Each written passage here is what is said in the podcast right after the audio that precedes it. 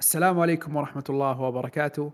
حياكم الله في حلقة جديدة من بودكاست جرينتا نعتذر عن غيابنا في الحلقة الماضية آه لظروف خاصة وبإذن الله أن نعوضكم بالمحتوى اللي نقدمه في حلقة اليوم. معكم محمد ويرافقني في هذه الحلقة زميلي تركي الغامدي. هلا بالصديق هلا؟ هلا هلا أبو خالد. والله شوف الأسبوع بعيدا عن الجلسة المعتادة هذه تحس إنه في شيء ناقص كان في الأسبوع. فمسي عليك بالخير. وعلى السادة المستمعين وأيضا صباح الخير على اللي يسمعنا في الصباح. وزي ما قال أبو خالد بإذن الله بنسعى أن إحنا نعوضكم على اللي فات بحلقة تكون دسمة ومليئة بالمعلومات وممتعة بإذن الله. بإذن الله. تركي يعني تقريبا هذه حلقتنا السابعة أظن أو الثامنة. أه بدينا البودكاست بموضوع المراهنات وعقوبات اللاعبين وإلى آخره. بعدها اتجهنا لل Super League. ومن ال Super League شفنا الرابطة تكلمت عن إنها راح تعاقب الأندية وفي أخبار إن خلال الموسم القادم قبل بداية الموسم الأندية اللي ما توقع بأنها ما راح تلعب في أي بطولة خارج البطولات اللي توافق عليها رابطة الأندية الإيطالية فراح يتم استبعادها من الدوري.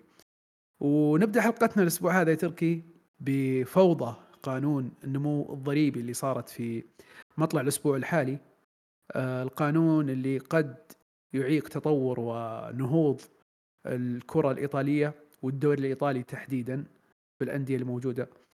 آه، تركي حدثنا عن القانون حدثنا عن تبعات القانون وكيف ممكن آه، تكون الأندية قادرة على التعامل مع هذا القانون اللي أكيد أنه يضر مصلحتها.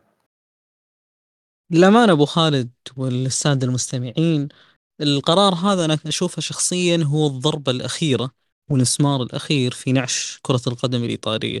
يعني قرار لما تم وضعه من قبل الحكومة الإيطالية لم يتم مراعاة الوضع الحالي للأندية لم يتم مراعاة التأثير السلبي اللي راح يكون على كرة القدم وما تم أيضا في مراعاة انخفاض التطور. يعني أنت الآن لما يكون عندك لعبة يكون عندك رياضة أنت رائد فيها. لما نقول الدوري الإيطالي فهو يعتبر من الدوريات الخمس الكبرى في العالم.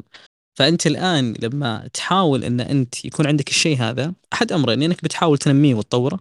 إنك بتحاول تثبته زي ما هو لأن بلا شك ما في أحد راح يسعى إنه يضر نفسه ويخليه يرجع خطوات إلى الخلف.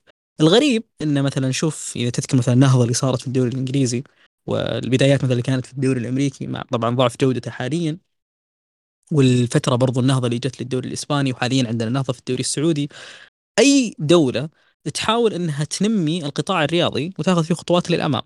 والبعض يقول لك لا أنا والله عندي خسائر وعندي مشاكل فأحاول إني أثبت الوضع زي ما هو. في ايطاليا لا الوضع مختلف تماما. زي ما ذكرت في بداية مقدمة سؤالك كان في رجعة للخلف في بعض الأمور. آه، عندنا مشكلة في الملاعب مشكلة كبيرة في حقوق وعوائد البث التلفزيوني. نحن لو نتكلم على مرسوم النمو لازم نعطي الجميع فكرة على الوضع أول شيء في إيطاليا بعدين ليه احتاجنا مرسوم النمو وإيش التأثير اللي فيه فالرحلة هذه تبدأ إلى خطوات وراء في الفترة الزمنية إلى رحلة إن عندنا مشاكل في الملاعب البنية التحتية سيئة الملاعب ما صارت تعطي إيرادات للأندية لأن الأندية تستأجر الملاعب من البلدية عكس مثلا الملاعب الأخيرة للأندية في الدوري الإنجليزي وكيف تحقق مكاسب هائلة جدا. المكاسب اللي تأخذها الأندية الإيطالية هي مبيعات التذاكر. فتتكلم إذا المباراة كانت قوية تاخذ 6 7 مليون يورو وطبعا تشيل منها اللي هي التكلفة التشغيلية وإلى آخره. هذه النقطة الأولى، النقطة الثانية يبغون الأندية الكبرى يجيبون يبنون ملاعب، يبدون يواجهون عرقلات ومشاكل كبيرة مع البلديات، شفناها في روما، شفناها في لاتسيو، شفناها في الميلان، شفناها في الإنتر، وما زالت مستمرة إلى الآن. بعدين ندخل إلى نقطة أكبر إشكالية، تيجي الأندية وتقول طب تمام ما عندنا عوائد من الملاعب عوضونا يا رابطة الدوري الإيطالي بعوائد من حقوق البث التلفزيوني. فتنصدم أنه النادي اللي يصعد من الشامبيون في إنجلترا دوري الدرجة الأولى يستلم مبالغ أكثر من بطل الدوري الإيطالي في إيطاليا. فالمبالغ زهيدة ومنخفضة جدا وآخر حزمة تم بيعها الآن من حقوق البث مبلغها سخيف مع الأسف. فهذه الإشكالية الآن راح يواجهها مشجع كرة القدم الإيطالية راح يكون وضعه هو المتضرر الأول مع الأندية. ليه؟ لأنه قاعد يشوف أنديته الآن عندها خسائر مالية لا في فلوس من عوائد حقوق البث ولا في فلوس من الملاعب. فكيف الأندية تبدأ تصرف؟ أو كيف الأندية حتى تبدأ تسدد الديون اللي عليها وتمشي الرواتب؟ راح تلجأ إلى بيع النجوم. فشفنا سلسلة الهجرة اللي صارت من نجوم الدوري الإيطالي إلى بقية الدوريات المختلفة عبر بيع اللاعبين لأنه الأندية أصبح بعض يقول لك أنا ما عندي موارد فأنا أضطر أني أنا أبيع اللاعبين. طب في المقابل أنا أبغى أستقطب لاعبين أجانب. كانت الإشكالية سابقا أنه الضريبة 100% بحيث أنه بجيب مثلا أبو خالد أنت سعودي بنجيبك تلعب عندنا أنت أجنبي الآن. كنت تبي راتب أبو خالد؟ قال لك والله أبو خالد يبي 5 مليون يورو. خلاص الآن النادي اللي راح يستقطب خدمات أبو خالد راح يضطر إنه يدفع 10 مليون يورو. 5 مليون صافي للاعب و5 مليون ال... هذه سعرتك أنا من عندي. لا أنا نظامي أنت كم معك عرفت يعني؟ اللي اللي دي سي يعني انت تعطيني آه، وجبة بروستد أجي ألعب معك يمكن. متفلت ابو خالد يبي يلا. ما لقيت فرصة الاحتراف. هاي يا حبيبي ويقول بالفكرة وش إن الخمسة خمسة. فالأندية الإيطالية واجهت المشكلة هذه وصار إيش؟ جاء تسهيل من الحكومة السابقة في إيطاليا وجو قالوا خلاص راح نسوي شيء قانون اسمه مرسوم النمو الضريبي، هذا يتم على اللاعبين في كرة القدم وأيضا على بقية العاملين في الدولة، يكون ماشي على الأجانب اللي أمضوا سنتين خارج إيطاليا. لما أنت تمضي على فترة وجودك خارجا سنتين تستحق إنه يتم خصمك بخصم ضريبي النسبة فيه متفاوتة. يعني مثلا بعض اللاعبين الآن تلقاهم في الدوري الإيطالي راتبه مثلا 5 مليون الضرائب معه 7 ونص بعضهم لا 6 وشوي. على حسب لهم نسبة محددة لكن الفكرة إنه ما راح يكون عليك 100% راح تحصل على خصم أما الضريبة تكون 50 45 40 بالحدود هذه. فهذا الشيء سهل على الأندية إنه okay أقدر أجيب اثنين لاعبين بقيمة مثلا قبل راتب لاعب واحد وهكذا. وهلم جرا تلقى أكثر من لاعب باستقطابك مع الاستفادة من مرسوم النمو الضريبي تقدر الان تستفيد. زي مثلا إذا شفت اذا تذكر أبو خالد جيبت مثلا مينا لزلاتان ولما صار رفعت الراتب إلى 7 مليون استفادوا من مرسوم النمو الضريبي صار زلاتان مع إن راتبه سبعة مع الضرائب تقريبا ما كانت توصل إلى حدود 9 مليون أو أقل بينما لاعبين ثانيين تعطيه خمسة. راتب أقل من اللي هو زلاتان لكن مع الضرائب كم بيصير؟ بيصير عليك 10 وهكذا. فصارت النسبة والتناسب إنه أقدر أغلي اللاعب الأجنبي وأقول له تعال بعطيك سبعة ثمانية لكن تأثيره علي كميزانيه أقل من إني أعطي لاعب ثاني سابق ما كان يشمله المرسوم خمسة أو أربعة مليون يورو. فهذا الأمر ساعد الأندية الأجنبية وعفوا ساعد الأندية الإيطالية على استقطاب لاعبين أجانب وتحديدا هم اثنين أكثر ناديين استفادوا من هذا المرسوم اللي هو عندنا الميلان وأيضا روما. ساعدهم انه يجيبون نجوم زي مثلا روما جاب مورينهو واستقطب الآن لوكاكو مع ديبالا. كلهم خاضعين سالفه اللي هو الخصم الضريبي. وعندك حاليا الميلان جاب مش نجوم معروفين خارجيا لكن جاب مجموعة لاعبين أجانب مواهب عندهم آه، قدرة على التطور لاحقا يعني عندهم بوتنشل عالي وأعطوهم الرواتب هذه. لما الآن جت الإدارة في الحكومة الإيطالية وقررت أنها تسحب المرسوم هذا ابتداء من واحد واحد اللي الآن خلاص من العام الجديد. الإشكالية هنا أنا لو بستشهد بشيء أبو خالد بستشهد تصريح فورلاني المدير التنفيذي للميلان لأنه اختصر الصورة كاملة. قال الدولة الوحيدة اللي راح يكون فيها اللي هي إيطاليا فقط اللي راح يكون فيها تغيير قرار مهم بحجب قرار النمو الضريبي بدون ما يتم سؤال الأندية أو حتى الجلوس والتفاوض معها. يعني انت كذا تنام تقوم تلقى قدامك صدمة والله سحبنا قرار أو سحبنا قانون انت كنت ترتكز عليه، الآن في أندية كثيرة في إيطاليا تبغى تجيب لاعبين أجانب في يناير، وبعضهم مستهدف لاعبين أجانب في الصيف، يعني أقرب مثال مثلا أبو خالد الميلان كان يبغى جيراسي المهاجم هذا الألماني. المهاجم هذا طالب 5 مليون راتب. مع المرسوم أنا كنت أقدر آخذه بسبعة. الآن بدون المرسوم راح يكلفني 10 فمن المستحيل إني أنا أدفع له هذا المبلغ. وأبدأ احسب مع بقية اللاعبين. ثيو الآن لو بيجدد لاعب ثاني مثلا اجنبي في نادي ثاني يبغى يجدد روما لو حب إنه يجدد عقد مورينهو. مورينهو الآن يستلم سبعة ونص مليون يورو مع الضرائب الجديدة. مورينهو راح يكلف إدارة روما 14 مليون يورو. ف special 1 لو ما خفض من راتبه مستحيل إنه يجلس. واحسب مثلا على لوكاكو احسب على ديبالا لو بغوا يجددون له عشان الشرط الجزائي. بالمناسبة بدأ الشرط الجزائي 13 مليون يورو. فهنا الإشكالية أبو خالد إن الأندية ما هو بس ما تقدر تجيب أجانب. الآن الأندية عندها مشكلة في تجديد عقود الأجانب الموجودين حاليا. وزي ما قلت لك أكثر ناديين تاثرا بهذا الأمر الميلان اولا ومن ثم روما. كل الاثنين راح يكون مجموع الرواتب عليهم الأجانب فوق ال 80 مليون يورو. فأنت شو تشوف برضه أبو خالد؟ إيش منظورك للي قاعد يصير؟ بس خلني أسأل سؤال آه، يعني من المتابع يا تركي؟ هل القانون يطبق على اللاعبين السابقين أو العقود السابقة ولا حتى العقود الحالية؟ جميل. سؤالك هذا مهم جدا. هذه كان عليه خلاف سابقا. الطلب اللي كان موجود في مجلس الشيوخ في إيطاليا وهذا طلع تكلم فيها لوتيتو لوتيتو السيناتور هناك كان يقول إن يطالبون بأثر رجعي. هنا كانت الصدمة. لوتيتو إيش كان يطلب؟ إيه هم عرفت اللي يدورون الجيش حرفيا. لوتيتو حاول والأمانة يعني أنا مع خلافات الكثيرة مع كلاوديو لوتيتو لأني أنا أحييه على الشيء هذا. لوتيتو كان يسعى لإنقاذ الكرة الإيطالية. لوتيتو كان يقول أنا كنت أطلب إنه إذا أنتم تبغون المرسوم ما في مشكلة طبقوه على الكرة ولكن طبقوه بعد نهاية العقود الحالية. يعني طبقوه من عام 2028 وفوق اللي هو لأن احسب من 23 خمس سنين من السنة الحالية اللي هي العقود الجديدة. بعد نهاية العقود هذه من 2028 ابدأ طبق النظام. فاللي صار بعد التصويت والمفاوضات الموجودة في مجلس الشيوخ وصلوا إلى نقطة إن نبدأ بالنظام الآن في إيطاليا من 1 1 2024 ما يسري بأثر رجعي على اللاعبين اللي قبل يعني نفس طلب لوتيتو. لكن في المقابل يسري على جميع العقود الجديدة للاعبين الأجانب القادمين إلى إيطاليا زائد الأجانب في إيطاليا في حال تجديد العقود. ويقول لك اللاعبين اللي قبل إذا جو بيجددون العقود فيهم ترى استثناء جميل تكلم فيه محامي إيطالي. كان يقول الاستثناء اللي موجود إن اللاعب اللي قبل واحد واحد يعني مثلا نتكلم عطنا لاعب جدد مثلا نقول هاكان في الإنتر. لوتارو لا لوتارو لو بيجدد بيشمل اللي هو التجديد الجديد لما بيجدد بعدها. ولا لا اصبر لوتارو قبل يعتبر صح؟ جدد قبل واحد واحد. جدد أمس. إي لا يعتبر قبل حلو. فنقول لوتارو. إي خلصوها سريع سريع. شفت الحملة جابوهم كلهم. فنقول مع مختريان برضو. نقول لو تارو نقول مثلا آه هاكان عندهم مع مختريان. نقول مثلا في الميلان ثيو لما جدد. هذول الآن لما جددوا عقودهم قبل واحد واحد. الاستثناء اللي قاعد يتكلم فيه المحامي الإيطالي والله ناسي اسمه بالضبط. لكن الفكرة المهمة وش يقول؟ يقول إن لك استثناء دورتين ضريبية قادمة تمام ما يشملك مرسوم النمو الضريبي يعني الآن هو الآن يمشي على النظام القديم. بيجدد تمام؟ ما يعامل معاملة الأجنبي اللي توه جاي ايطاليا فما ياخذ الضرائب 100% يستمر معها الاستثناء لدورتين قدام. يعني تقريبا تقدر تقول خمس سنين خمس سنين. بس بشرط وشو؟ إن اللي هي العقدين بيجددهم. والاستثناء فيها إنه لازم خلال المدة هذه يكون مسجل عقار داخل ايطاليا يعني مثلا جاك لوتارو اي قال لك والله بجدد خمس سنين ثانية. لازم خلال الخمس سنين هذه يكون أنت متملك عقار داخل إيطاليا وتدفع الرسوم اللي عليه وتاخذ اللي هو خصمك الضريبي. والدورة الضريبية هي خمس سنوات مدتها. اي خمس سنوات تكون. فهذا الاستثناء اللي يحصل له. طبعا مشروطه بايش بالعقار الموجود داخل إيطاليا. والميزة هنا لمين؟ للاعبين اللي في إيطاليا قبل واحد واحد. يعني كل اللي في الكالتشو حاليا هذولا يستفيدون من الميزة هذه. لكن ركز إن هذه في التجديدات حقتهم.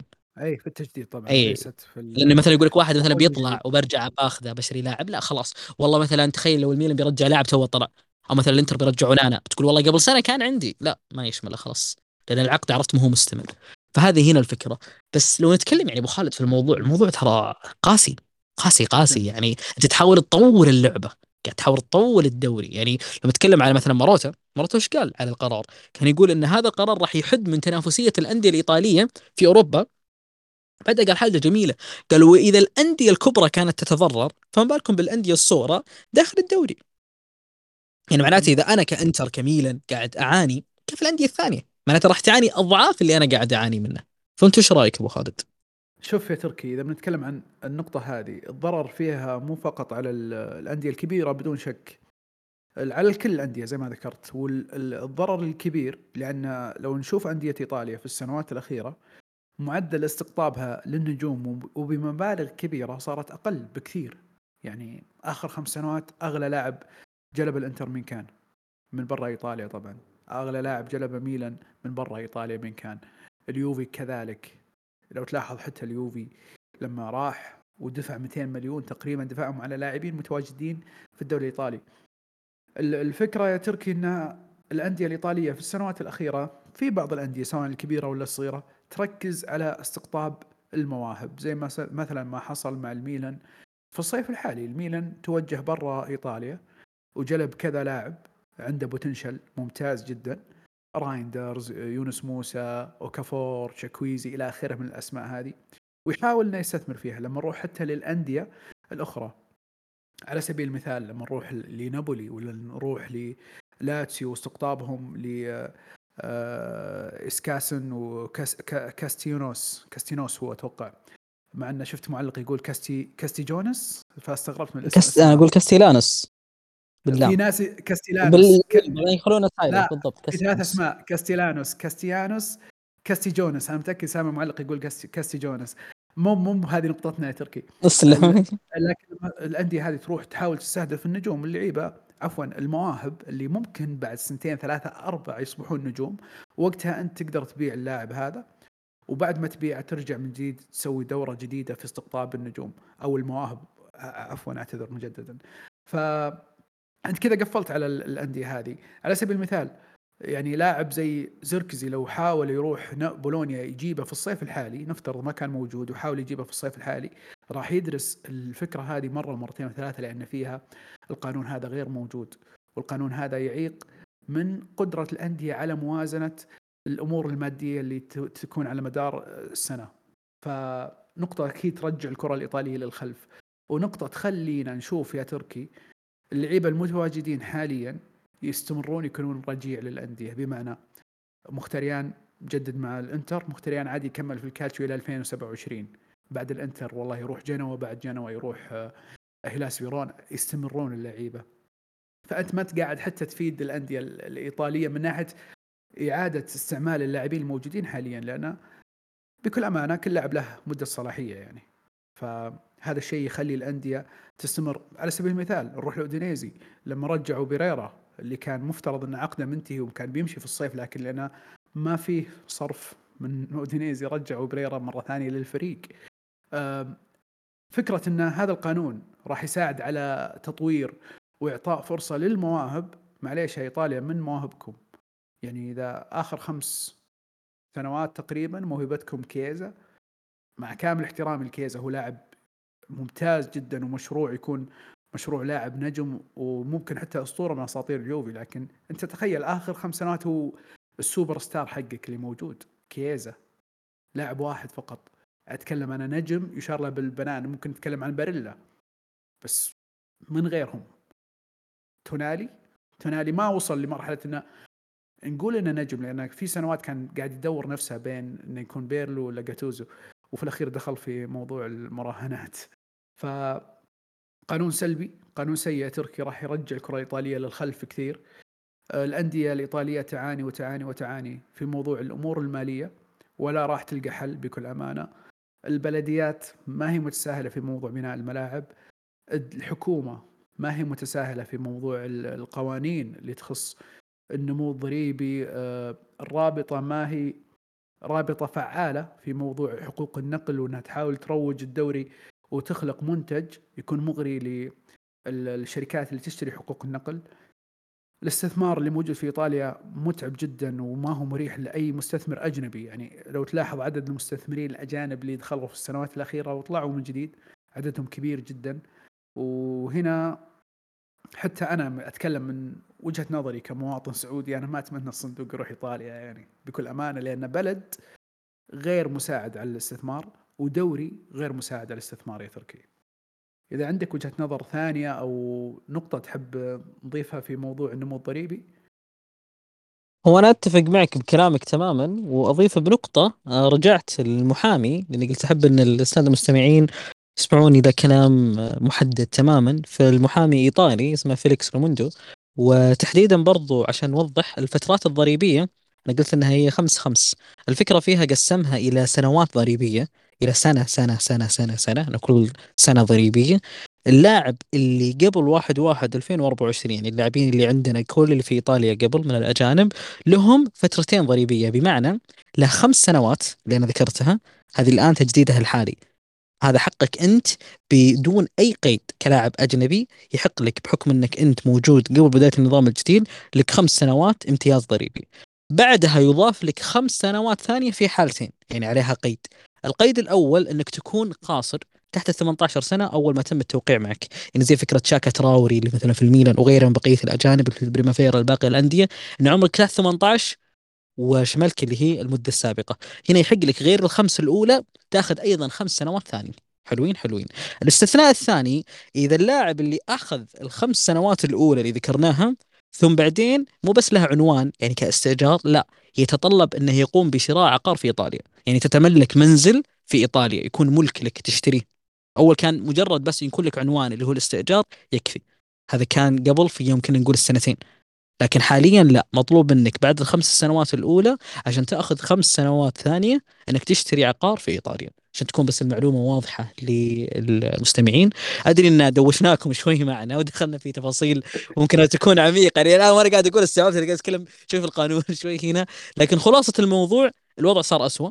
خلاصة الموضوع الوضع صار أصعب. يعني لو لاعب بيجي عرض من برا تقولي لا اشتري عقار عندي. تدفع مبلغ وقدره عشان تشتري العقار أنت خسران كلاعب تطلع برا الامتيازات عليك بتكون أفضل. فاللاعبين راح يبحثون عن رواتب أعلى. الرواتب ما راح يلقونها إلا خارج الكالتشو. والعكس اللاعبين اللي برا الكالتشو إذا تبغى تستقطبهم ما أنت بقادر تعطيهم رواتب. فما راح تقدر تعيش إلا على الإعارة. وإعارة مقسومة بالنص. تذكر حركات قلياني أبو خالد. أيوه إن أيوه أنت تدفع لي التكاليف. ما راح تكون اللي رجيع الأندية.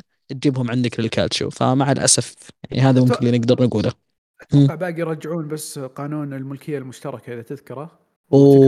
لا وتذكر الكروت لما كانوا هي يتكلمون فيها فتح المظاريف يا الله يا الله يا الله. والله الوضع الوضع الوضع قاعد يرجع للوراء. وتدري إيش اللي يضحك أبو خالد؟ إنهم غير لما ذكرت بداية الموسم الأخبار هم رفضوا فعلا ال Super League.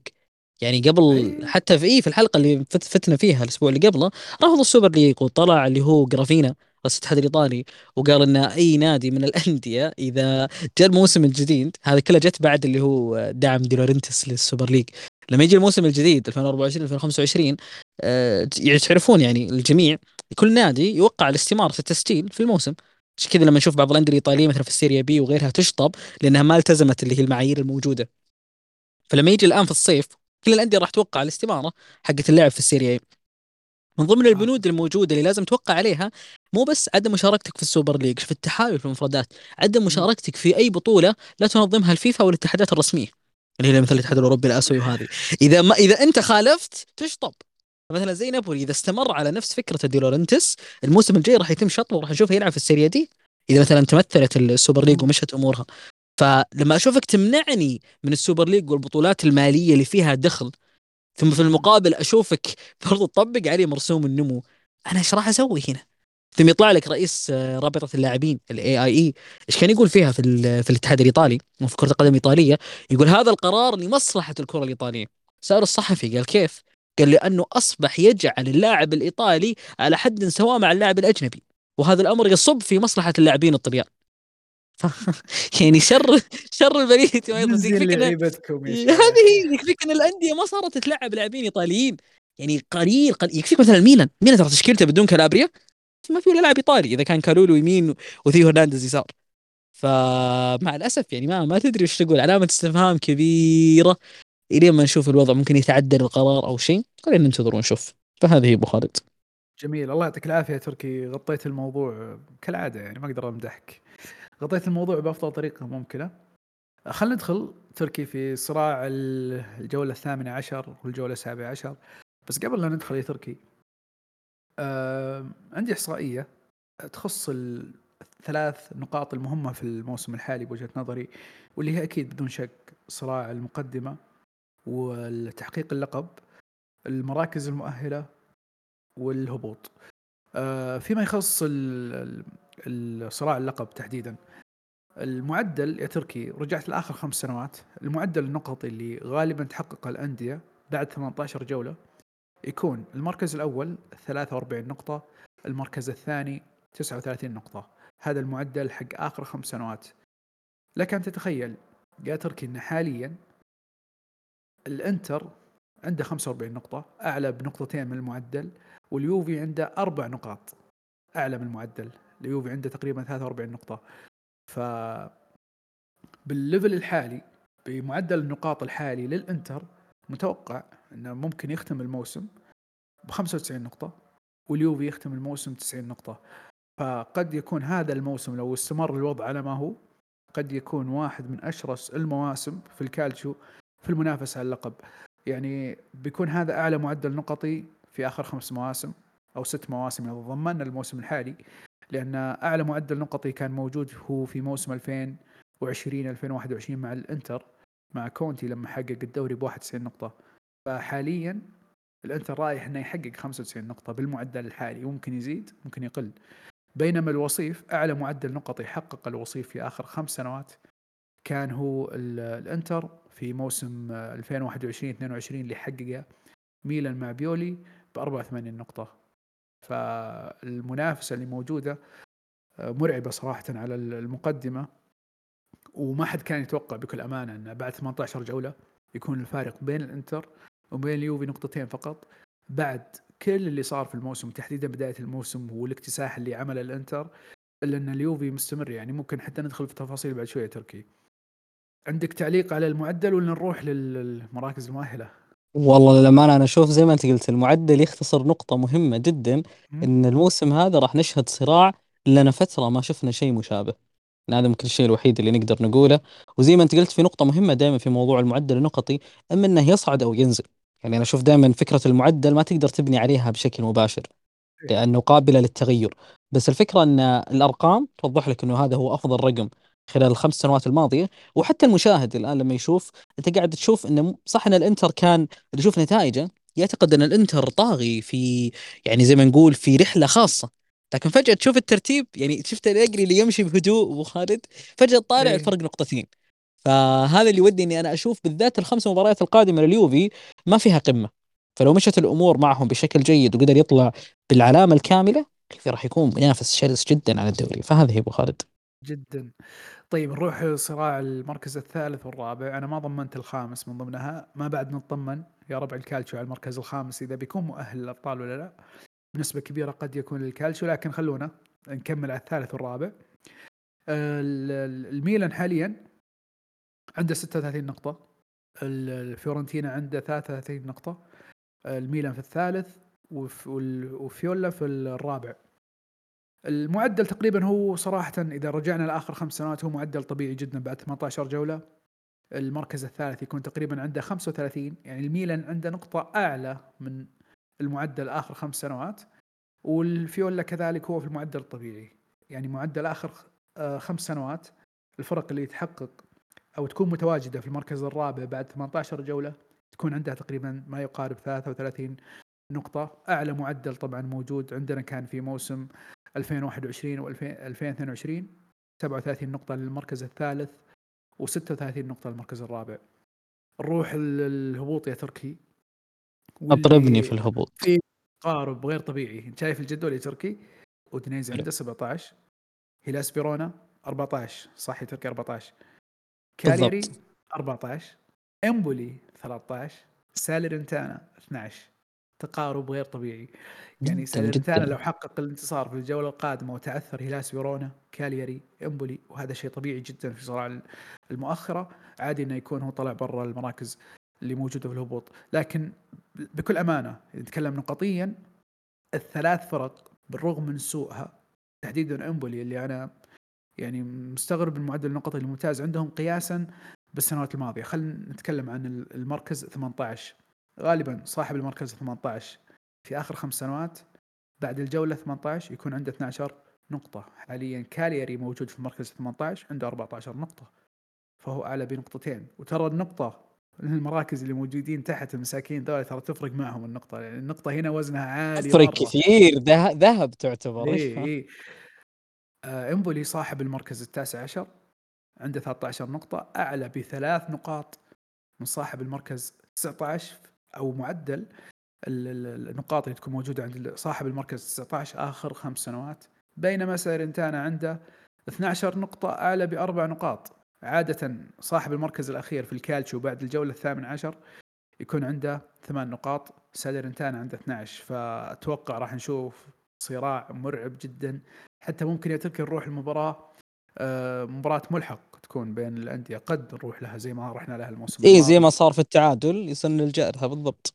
بالضبط. ف يعني ممكن بكل أمانة تركي الموسم هذا ما هو موسم ممتاز في الكالتشيو عامة يعني من أقل المواسم صراحة قياسا بالسنوات الماضية. ولكن يعني حتى لما نرجع للقمم يعني شوف القمم بكل أمانة أغلبها قمم يا تكون نتيجتها متوقعة وتكون قمة أقل من المستوى المأمول ومن الحماس اللي يكون موجود عليها. ولكن صراع المقدمة مرتفع جدا نقطيا. صراع المراكز المؤهلة في تقارب غير طبيعي. الفرق بين المركز الرابع والمركز الثامن ست نقاط تقريبا. آه، صراع الهبوط مرعب جدا كذلك يا تركي. إحنا حتى ما تكلمنا عن ساسولو اللي موجود يعني اللي يعتبر حاله حاله حالة شاذة يعني. ساسولو ترى تحت الدنيزي لكن ممكن إن تتوقع إن وضعه حيكون أفضل أو عنده قدرة على النجاح بس ترى أبو خالد حتى ترى نصعد فوق شوي لما نصعد لصفة ليتشي الجنوة ترى كلهم ب 20 نقطة وفروزينوني تحتهم 19 نقطة. فالتقارب كبير كبير جدا من الناحية هذه إنه ممكن أي فريق يقدر إنه هو يوصل إلى فكرة إنه ينافس على الهبوط. وفكرة الانتصارات يعني زي ما تذكر مثلا سالرنيتانا الموسم الماضي كان الوضع فيه مختلف من ناحية إنه وعلى طريقة سالرنيتانا ترى رجع والتر ساباتيني للنادي رجع استعان فيه رئيس النادي.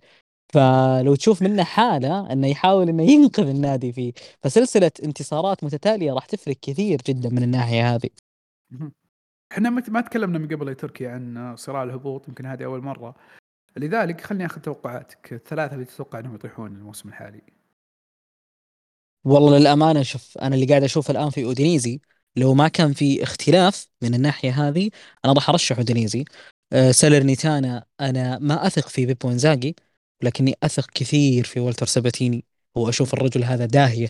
فممكن نشوف ثورة من سالرنيتانا بالذات أعتقد أن ساباتيني مستحيل إنه يصبر على إنزاغي تغيير المدرب هذا راح يكون سريع سريع. لكن إمبولي وكالياري الثنائي هذا أنا أشوفهم في الهبوط. امبولي مع كالياري. هيلاس فيرونا. باروني يعتبر سيء جدا. ما هو زي وضعه اللي ما كان سابقا في آه، ليتشي. لكن الأسامي اللي عنده بالذات مثلا الخيارات الهجومية بالذات نجونج اللاعب هذا مميز جدا.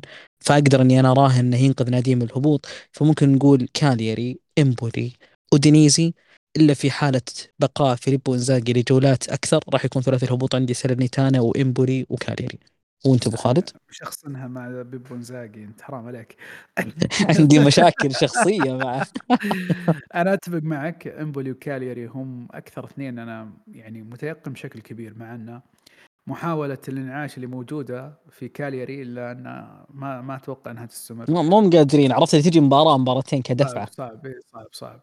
إضافة لذلك أنا أتوقع هيلاس فيرونا يعني واحد من أسوأ الفرق أوه فنيا. صح. شوف أنا ما أبالغ ممكن هيلاس فيرونا فنيا أسوأ من سالرنيتانا ما أبالغ. تشوف المباراة أه صدقني راح تكتشف إن هيلاس فيرونا فنيا أسوأ بكثير بكثير بكثير يعني. لكن أه أنا أرشح هيلاس فيرونا. أحس سالرنيتانا عنده الخبرة في السنوات الأخيرة يا تركي. دايم موجود في الأماكن فجأة تشوفه فوق يصعد.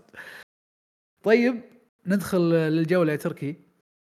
قبل آه، حتى ما ندخل الجوله دام تكلمت في الهبوط انتر ولا يوفي مع إن أنا عارف إن التوقعات سابقة جدا لأوانها لكن خلنا خلنا نهبدها على قولتهم ونشوف.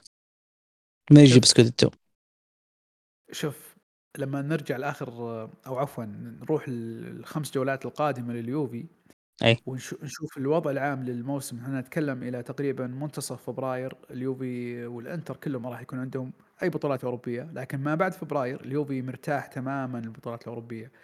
اليوفي بيلعب ضد سالرنتانا ساسولو ليتشي إمبولي وبعدها الإنتر. الإنتر طبعا أكيد إنها راح تكون مباراة صعبة لكن راح تكون في بداية فبراير. فتتكلم في شهر يناير راح يلعب أربع مباريات في المتناول تماما. إذا عدى الأربع مباريات هذه أنا أجزم إن اليوفي راح يكون بطل الدوري. بالذات لو يعني فاز على الإنتر. أنا عندي تسلسل لو جاب الخمس كاملة بالذات أنا زي ما أنت قلت الإنتر الرابع في تصير اربعه متناول. أنا قبل شوي قلت خمسة في المتناول اربعه في المتناول فوز على الإنتر الليجري إذا مسك الصدارة ما يفكها بالذات على الرتم هذا بتمشي معه للنهاية. فهنا فعلا بيكون الفيصل فيها من الناحية هذه. وعلى الطاري هذا الصلابة الذهنية تركي أتوقع انت تتكلم عنها حتى اللي خلقها اليجري في اللعيبة فخلنا ننتقل لقمة الجولة اللي كانت باليوفي وروما وانتهت بفوز اليوفي 1-0 بهدف رابيو تركي آه، كيف شفت المباراة؟ آه، هل النتيجة منطقية؟ لأن أنا صراحة يعني على نهاية المباراة كنت أتوقع أنها تكون يعني تعادل يكون فيها نوع من الإثارة لا شوف مع الأسف القمة بين قوسين كان فيها نوع من البرود يعني حتى لو بتشوف مثلا من ناحية اللي هو الإحصائيات الموجودة الأهداف المتوقعة روما كانت أهدافها متوقعة قريب نص 0.46 اليوفي أهدافها المتوقعه كانت 1.1 يعني ما كان في شيء أو تقول مثلا هجمات خارجة عن المألوف. أه تقريبا يعني من قبل ما تبدأ المباراة أنا كنت متوقع إني أشوف التحفظ هذا. وكانت عندي نظرية هو أعتقد أي مشجع الكالتشو شاف المباراة عنده نفس النقطة. أول واحد من الاثنين راح يسجل راح يقفل راح يفوز باختصار. يعني من شفت بداية المباراة بس قلت أول واحد بيسجل بين الاثنين هو أول واحد راح يصف الباص واول واحد راح يفوز في المباراة. ما ما ما في هذا أسلوب لعب الاثنين. يعني كلهم يبحثون عن النتيجة ما يبحثون عن اللعب الممتع ولا عندهم الجرأة والشجاعة في اللعب. فيعني حتى مثلا تخيل الإكس جي مثلا من اللعب المفتوح. عند اليوفي كان 0.9 وعند روما كان 0.3 يعني مباراة مباراة صعبة صعبة جدا من الناحية هذه. فعندي استشهاد وحيد ممكن أتكلم فيه إن أليجري بهذا الفوز وصل لرقم تاريخي إلى أكثر مدرب في تاريخ الدوري الإيطالي وتحديدا منذ أن أصبح الفوز بثلاثة نقاط يستطيع الفوز بنتيجة 1-0 بواقع 76 مرة. سواء مع اليوفي مع الميلان مع كالياري. 76 مرة. ملك ال corto muso قاعد يمشي فيها بشكل يعني نفس ما قلت قبل شوي أبو خالد في بداية الحلقة. تشوف الإنتر وتشوف الأهداف تشوف الفارق بين التسجيل والأهداف المستقبلة. الإنتر عنده plus 34 تقول بس هذا الفارق بتشوف النقاط بتلقى اكتساح في الصدارة. طالع ال 45 إنتر اليوفي 43 اليوفي حرفيا ما خسر المباراه ساسولو. اليوفي أمام جميع الأندية في القمه سواء إنتر ميلان فيولا بولونيا أتلانتا روما نابولي ولاتسيو. اليوفي ما خسر أي مباراة. اليوفي خسارته الوحيدة كانت أمام ساسولو في مباراة دراماتيكية غريبة بأخطاء دفاعية لا تذكر هدف جاتي والبقية. ذيك المباراة كانت يعني كانت هذيك كانت عين على النادي. الدنبوس اللي قاعد يمشي ذيك المباراة أختفى. باقي أمورهم ماشية حرفيا. فلما تشوف المباراة. سم أبو خالد اسلم لا وحتى حتى ضد الفرق الموجودة في العشر مراكز الأولى هو تعادل ضد الإنتر تعادل ضد أتلانتا. آه هذه هي لا لا ترى صعب صعب صعب الليجري صعب جدا. يعني الأسامي الموجودة بغض النظر على السيمفونية اللي تردد مثلا يعني تطرق مثلا تشيربي إن اليوفي صرف قرابة 200 مليون يورو. أنا ما يهمني الشيء هذا.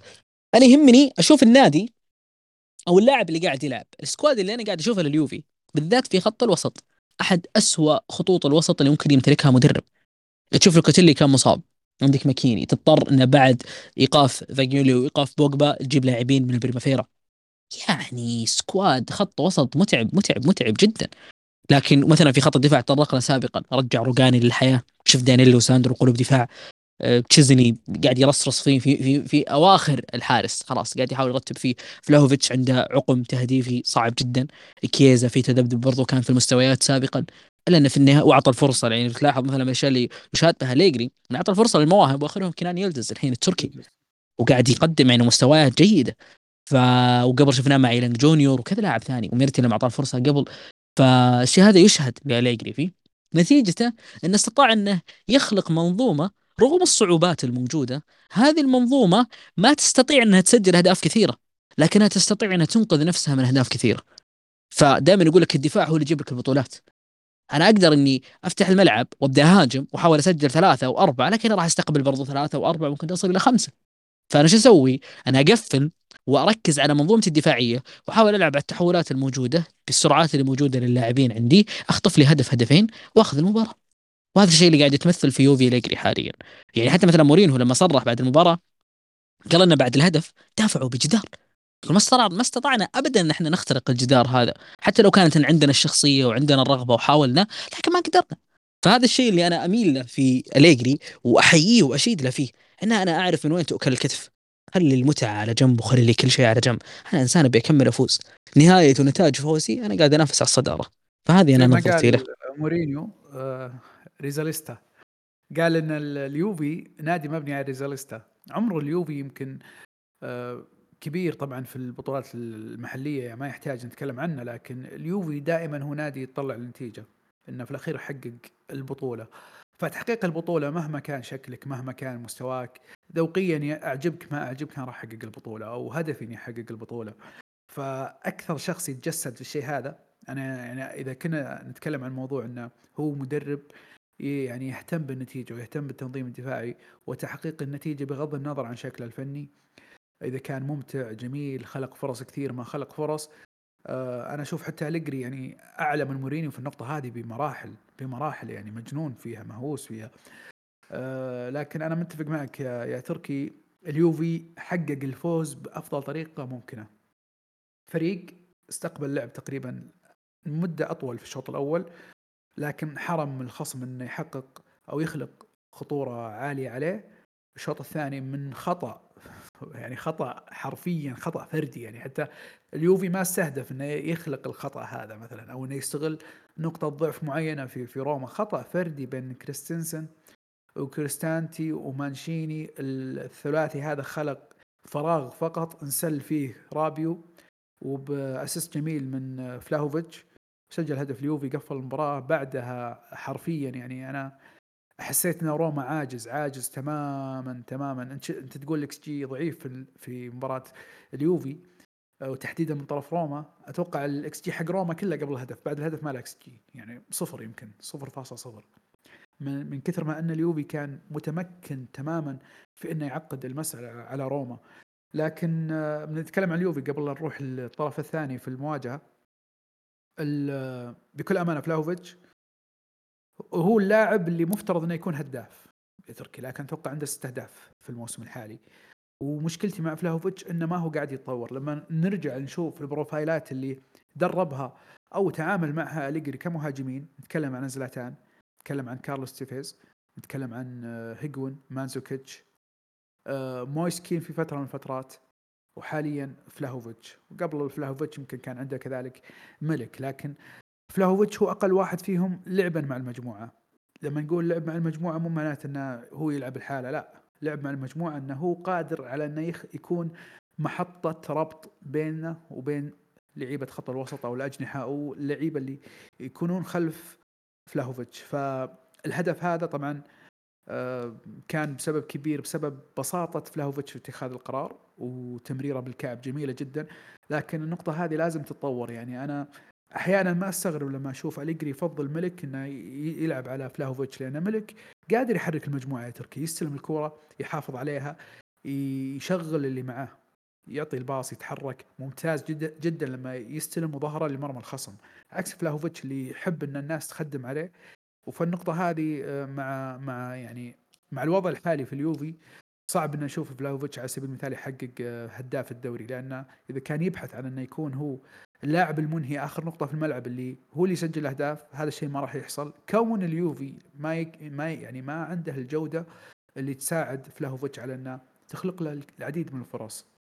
بينما لو نروح للوضع العام لليوفي تكلم عندهم ما يقارب 12 لاعب ساهم بالأهداف أو سجل أهداف في الموسم الحالي. فنشوف رابيو عنده تقريبا خمس أهداف. النقطة هذه تحتاج بالنسبة لي من اليوفي إنه على الأقل يدخل الصيف ويحاول يرفع الجودة. جناح جناحين ما يضرون. يعني اليوفي لازم شوي يحاول إنه ينقذ الموقف إذا كان فعلا حاب إنه ينافس على الدوري لأن فلاهوفيتش ما هو هداف بالنظام الحالي وبالوضع الحالي بالجودة الحالية. تنوع الهدافين موجود لكن ما أتوقع أن نطلع مثلا بالموسم الحالي ورابيو عنده 12 وماكيني عنده سبعة و... وكوستس عنده آه، عشرة ولا ثمانية ولا سبعة. ما أتوقع لأن اليوفي حاليا قاتي عنده ثلاث أهداف يعني كلها من كرات ثابتة أو من مواقف أشبه بالكرات الثابتة. فالوضع العام في اليوفي عنده 27 هدف يا تركي. إذا فعلا حابين إنهم يحققون الدوري وأكيد إن هذا طموح موجود عند اليوفي. أتوقع إنه لازم يدعم الفريق بصفقة. على الأقل لاعب يكون عنده حل إضافي موجود لأن الاعتماد على كيزا وفلاهوفيتش غير كافي بالنسبة لي. الاثنين تحديدا كلهم يلعبون لعب فردي بمعنى فلاهوفيتش يحاول إنه دائما يتمركز في 18 يحاول إنه يكون آخر نقطة يستلم الكرة وينهي. كيزا يحب إن الكرة تكون بين أقدامه وهو اللي يتجه فيها باتجاه المرمى. حتى لعبه مع المجموعة ما هو بعالي. وهذه نقطة بالنسبة لي سلبية لازم تتطور عند كيزا لكن نروح الجانب الثاني يا تركي. مورينو كان يقول في ديسمبر تعالوا شوفوا مركزي. وهو فعلا حقق المركز الرابع يا تركي لكن استمر في جولتين وبعدها رجع للمركز الثامن. آه، نتائج روما تترنح يا تركي يعني تعادل مع فيورنتينا ثم خسارة ثم فوز على نابولي ثم خسارة من اليوفي. والجدول الصعبه هذه أتوقع صعب إن روما يخلق فيها سلسلة. لكن آه، ديبالا آه، ولوكاكو ومورينيو يا تركي كلهم الثلاثة. مغضوب عليهم جمهور اليوفي وكلهم كانوا في اليوفي أرينا. فكانت مباراة صعبة أكيد على الجانب الذهني والنفسي للثلاثة. وتحديدا آخر اثنين اللي بالنسبة لي أشوف إن ديبالا كان يحاول تحديدا الشوط الأول لكن مع انخفاض المخزون البدني الشوط الثاني وضعه كان أصعب بكثير واستمراره بالنسبة لي كان سلبي. يعني كنت أتوقع إن مورينيو ممكن يأخذ الخطوة ويبدل ديبالا لأن ديبالا مو قاعد يعطي حلول. لوكاكو تماما معزول ومشكلة روميلو لوكاكو إذا نرجع للحلقة الأولى تكلمنا عنها انه لاعب حتى فنيا عنده ضعف وضعف هذا كبير يبان في بعض المباريات. لوكاكو إذا ما لعب مع المجموعة والمجموعة ما كانت رابطة معه بشكل صحيح من بداية المباراة أو ما كان حتى له حضور واضح ومؤثر في بداية المباراة يغيب عن باقي المباراة. وهذا اللي حصل مع روميلو لوكاكو. ولا ننسى طبعا ممكن شراكة روميلو لوكاكو وديبالا ما كانت متكررة في الموسم الحالي بسبب الغيابات واللاعب هذا للأمانة ما خاض حتى يعني pre-season مع روما. ف خسارة صعبة أكيد لروما 28 نقطة في المركز السابع. لكن أنا بالنسبة لي الناس دائما تتكلم عن روما يا تركي إن فريق ما يمتلك هوية فنية. آه على الأقل اللي قاعد أشوفه في الموسم الحالي يعني هذا أول موسم أحس إن روما فعلا أخذ خطوة من ناحية الشكل الفني. يعني اليوم تتكلم عن وجود يورينتي باريدس آه إنديكا اللي بكل أمانة فاجأني قياسا ببدايته مع روما كان كارثي لكن حاليا تحسه لاعب أفضل بكثير اهدى عنده ثبات أعلى. آه، فأشوف روما كفريق يعني تحديدا في الشوط الأول كان شوط نموذجي قدام فريق كبير يلعب روما. في الموسم الحالي كان مستحوذ على اليوفي بشكل أكبر. الضغط آه، العكسي بعد خسارة الكرة كان جدا ممتاز يعني حتى حرم اليوفي من التحولات. آه، روما كان عنده حيوية دقة خليني أقول لك التمريرات اللي بالعادة إحنا نشوف إن لعيبة روما في المباريات الكبيرة مع الضغط يلعبون تمريرات كارثية يعني تؤدي إلى هجمات عكسية عليهم. لكن هذه النقاط كلها قاعدة تتطور في روما. الأهم بالنسبة لي تركي في موضوع تحقيقهم لمركز مؤهل هو تحسن النتائج خارج الملعب راح أستمر على النقطة هذه إلى نهاية الموسم. عندك شيء ولا نروح للمباريات اللي بعدها يا تركي؟ عندي برجعك أكد على كلامك رجعك على روما نابولي. آه، هذه أكبر مثال على كلامك. روما ضد اليوفي كان خارج الأرض وما زال في السلسلة السلبية. بينما روما على الأرض فايز على نابولي قبلها على شيريف تعادل مع فيولا.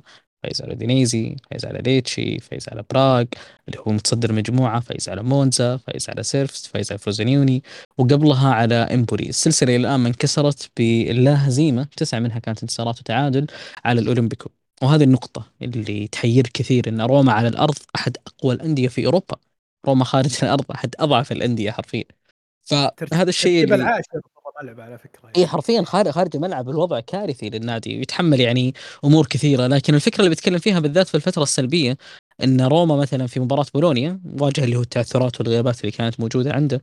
مباراة نابولي أظهر مباراة يمكن من أحد أفضل مباريات روما الموسم الحالي. صحيح أن نابولي متزاري في حالة كارثية والطرد لعب دور لكن التنظيم اللي كان فيه الفريق ثم استغلاله للنقص العددي كان مميز جدا. الآن خسارة اليوفي وزي ما قلنا اليوفي ابدا ما قد تعثر أمام الأندية المنافسة أو الأندية الكبرى. روما حاليا المحصله الموجوده لما أنهى فيها السنة هو سابع فوق نابولي فارق الأهداف وفوق لاتسيو فارق نقطة. وفرقة على بولونيا اللي تعثر منه هو ثلاث نقاط. الفكرة في الجدول الصعب أبو خالد إن خسارتك لأي مباراة مع تفوق الخصوم راح يبدأ يوسع الفجوة بينك وبينهم.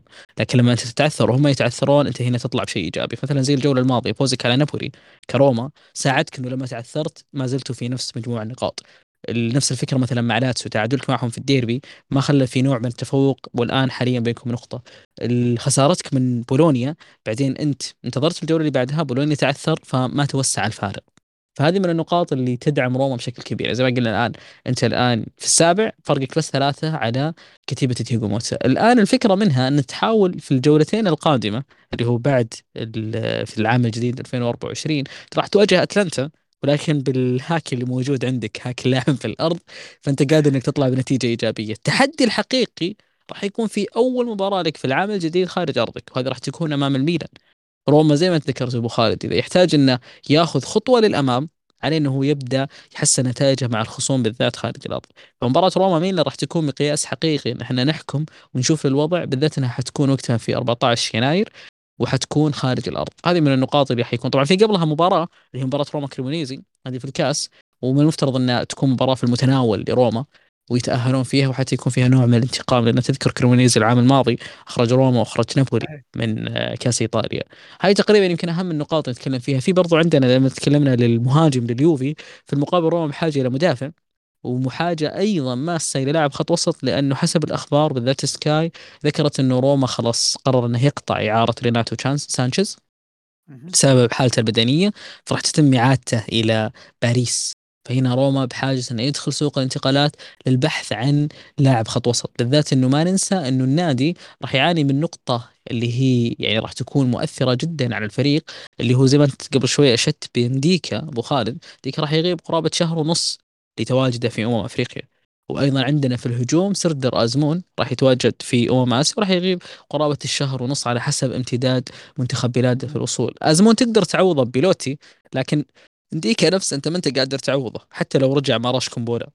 بالضبط. اللي تعافى الحين من إصابته. هو بحاجة كومبولا أساسا. الله عليك. هذه هي. وس- وسمولينج في حالة بدنية كارثية من انتكاسة لانتكاسة في إصابته. فالنادي بحاجة إلى قلب دفاع وأيضا بحاجة للاعب خط وسط عشان يعوض رحيل ريناتو سانشيز. لأنه أيضا حتى عندك حسام عوار راح يلعب مع الجزائر. فأنت راح يكون العدد عندك في الدكة راح يبدأ يقل مقارنة بالوضع الحالي. حسن عوار هذا. هذا اللي ما ينشاف ابدا. وخذلني خذلني كثير توقعت فيه الكثير للأمانة. توقعته راح يحاول يرجع الفترة الجيدة مع ليون. بالذات إنه هو آخر موسم له مع ليون كان كارثي فلعل استمر في نفس الوضع الكارثي. لكن خلينا نشوف. لعل وعسى أمم أفريقيا تكون فاتحة خير عليه. وبالذات في أمم أفريقيا عندك اللي هو أبو خالد ممكن حتى نرجع لها بعد شوي على بن ناصر على الميلان. خلينا نتطرق لها وقتها لما نروح أوسمان. أمم عندك اوسمن في نابولي. بس أنا ذكرت بالذات بن ناصر عشان الإصابة. أنا كنت للأمانة خايف عليه. ما تمنيت إنه يروح لأمم أفريقيا لكن خلينا نرجع على هذه لما نتكلم عن الميلان. وين تبينا نروح الحين؟ بعد يوفي وروما. تبي نروح على الإنتر؟ اللي تعثر ضد جنوا يا تركيا وي. المنافس الآخر على الصدارة. أسلم يا حبيبي. واحدة من أقل مباريات الإنتر. تتفق معي؟ جدا أتفق معك. آه، مباراة يعني يعني مباراة. لولا لولا هدف فرناتوفيتش أنا تقريبا ما ما شفت شيء حرفيا. وبالذات إن هدف فرناتوفيتش هيئة لجنة التحكيم كانت تقول انه هدف غير شرعي. بسبب اللي هو الدفع اللي كان من بيسك. بس خلينا نبتعد عن يعني الحالات التحكيمية وهذا لأن كل أغلب الأندية يكون فيها أخطاء. لكن باستثناء هذا الهدف يعني اللي عليه استفهام إنتر ما سوى شيء في المباراة. يعني ممكن إني أعزو هذا الأمر بالذات النقطة تحدثنا فيها قبل إلى ضعف الخط الهجومي. واكتشفت شغلة أبو خالد. لاوتارو يغيب خذ معه package. تورام زايد واحد موجود يا معه. سلام عليك. لأن توقعت أشوف والله لا ما توقعت أشوف لاعب مختلف في المباراة. انصدمت إن هذا تورام. وفي المقابل يعني أرناتوفيتش ما قصر سجل أول هدف له في الموسم. بالذات إنه إذا تذكر صناعته لباريلا في الدور الماضي اللي كان ضد ليتشي الفريق كله التف حوله يعني تحس إنه كأنه قاعد يعيش تحت ضغط في محاولة إنه يحقق شيء. فلما صنع الصناعه الجميلة اللي كانت بالكعب اللاعبين يحتفلوا معه. الجولة هذه سجل هدف وهو الهدف الأول له ولكن طلع فيه بتعادل بسبب الرأسية العظيمة. جدا اللي كانت من لاعب آه، جنوا اللي هو المدافع مدافع اليوفي السابق آه، رادج دراغوزين اللي في المباراة كان هو أكثر من آه، فاز بالالتحامات كانت ثمانية وأكثر من افتك كرات وسجل الهدف بارتقاء تاريخي. وجنوا للأمانة بين قوسين في ملعبه لويجي فيراريس ويا رجل ولا ولا أقوى نادي في تاريخه. نادي ترى وقف روما ووقف اللاتسيو فاز على لاتسيو فاز على روما وتعادل مع الإنتر. وتعادل إذا ما خاب ظني مع نادي رابع أعتقد كان نابولي. لا هو عفوا خسر من لاتسيو. تعادل مع الإنتر وتعادل مع اليوفي وأيضا فاز على روما وتعادل مع نابولي. وفاز قبلها برضو على لاتسيو في بداية ال season. كان بيفوز على الميلان. وكان برضو. نفس الفكرة كان بيتعادل معنا. وخسارته من لاتسيو كانت في الكاس برضو. فنادي على أرضه يعتبر نادي قوي قوي قوي بشكل تستغرب انه تقول أبو خالد هذا نادي صاعد وهذا نادي قريب من مقاعد الهبوط. فمن زمان ترى حتى تذكر المباريات اللي تكون في اللويجي فيراريس صعبة صعبة صعبة صعبة جدا. فكيف شفت المباراة أبو خالد؟ آه زي الله والله زي ما قلت لك تركي يعني آه واحدة من أقل مباريات الإنتر أنت حتى في النقطة اللي تكلمت عنها انه إذا غاب لاوتارو يغيب مع ترام. يعني حتى أنا في بالي النقطة هذه بكل أمانة إنه مو يغيب معه لكن ثنائية صراحة تفرق كثير.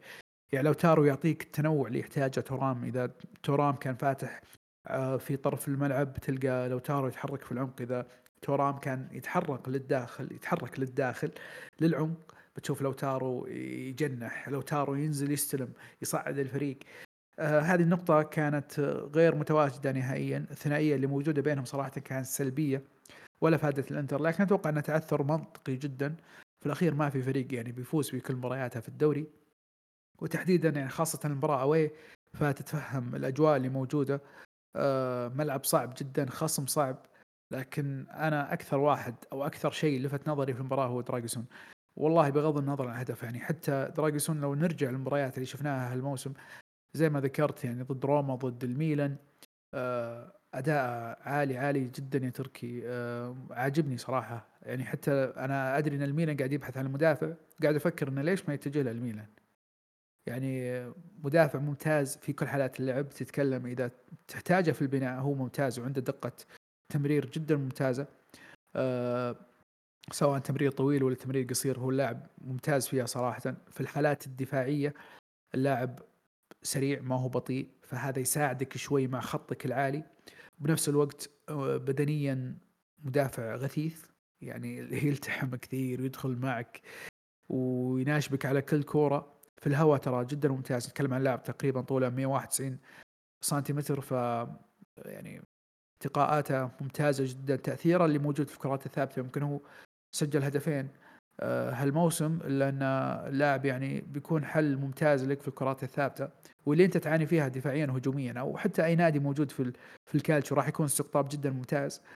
فدراجسون كان بالنسبة لي نجم المباراة بعيدا عن الهدف. أنا واحد ما أحب أقيم المدافعين على تهديفهم. ولكن قد يكون الهدف يساعدنا إحنا دائما نركز على اللاعبين. آه لكن لافت نظري شخصيته ممتازة في الملعب. هو الشيء الوحيد اللي لفتني في المباراة غير كذا هي مباراة كانت أقل بكثير من مستوى الإنتر المعتاد وجنوا لعب على إمكانياته وطلع بالشيء اللي يبغاه اللي هو النقطة ونقطة أكيد تعتبر ممتازة لجنوا ضد متصدر الدوري.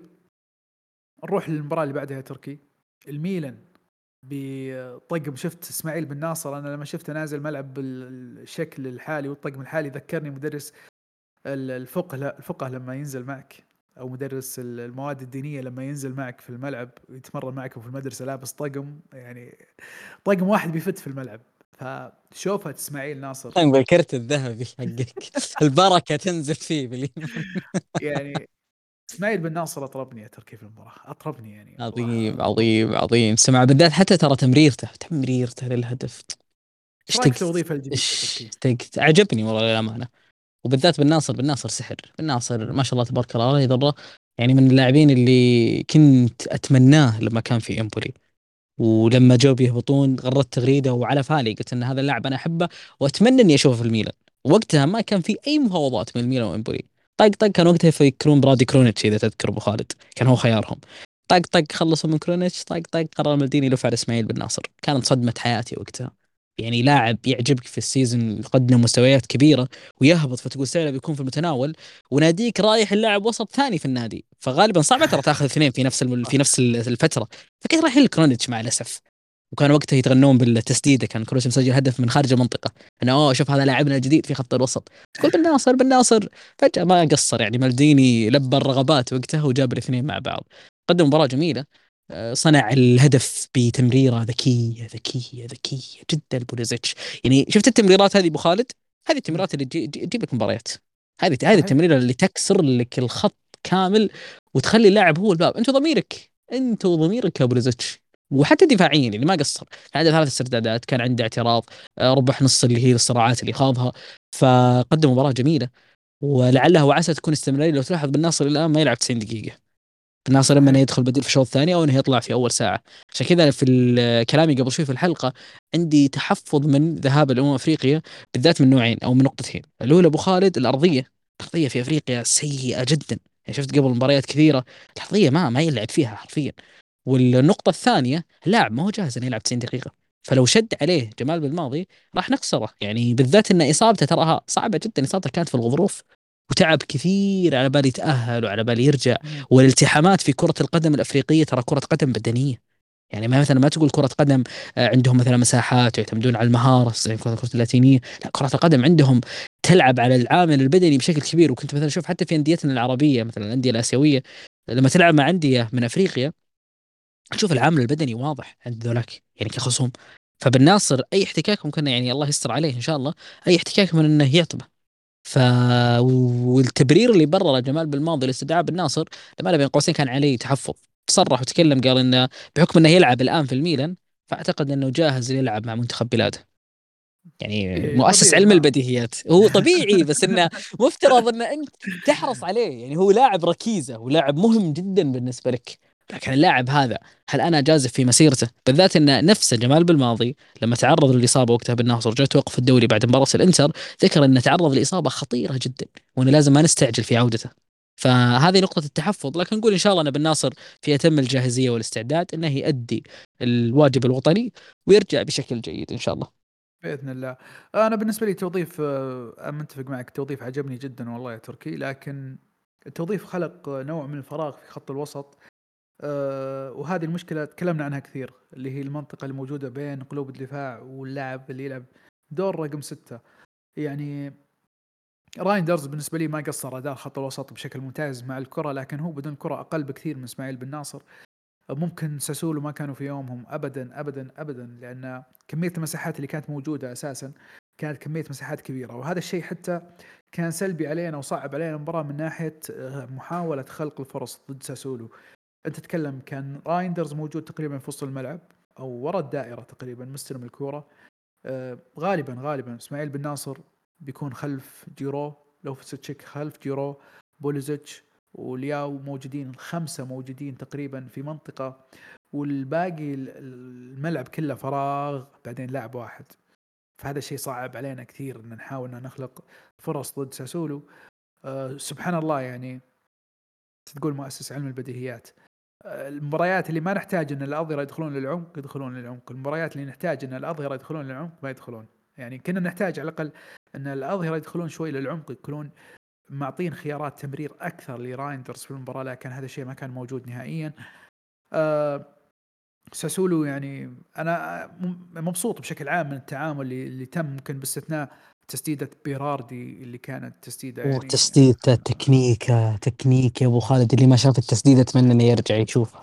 والله يا ذا الآدمي عليه تكنيك في التسديد. رايح الباب رايحه للمرمى لولا الله يعني ثم تصدي من يو التاريخي كرة رايحة للباب بطريقة ويكمل اللي هو سلسلته. ترى بيراردي له 18 مباراة و18 مساهمة على الميلان. يعني متخصص حرفيا في النادي. حرق قلوبنا حرق. 11 هدف وسبع اسيست فيوم شفت إنه طلع من المباراة وهو يتبدل تعرف اللي تحس بكمية راحه قلت بس المباراة هذه لنا إيه. المباراة المباراة هذه ما راح تضيع عليك دام طلع خلاص أنت بتفوز. فباستثناء بالضبط باستثناء تسديدته فعلا يعني تعاملنا مع المباراة بشكل جيد. طبعا نحب نقول لكم إن جمهور الميلان صفق وحيا اللاعب الكبير على عودته كاستيخو اللي نزل اللي دخل دخل كبديل والله أني ذكرت الأيام الخوالي وضحكت يا تركي. ضحكت ضحكت. أنا تدري تدري أذكر له أذكر لما سوى اكاديميته أكاديمية سامو كاستيخو لتعليم كرة القدم.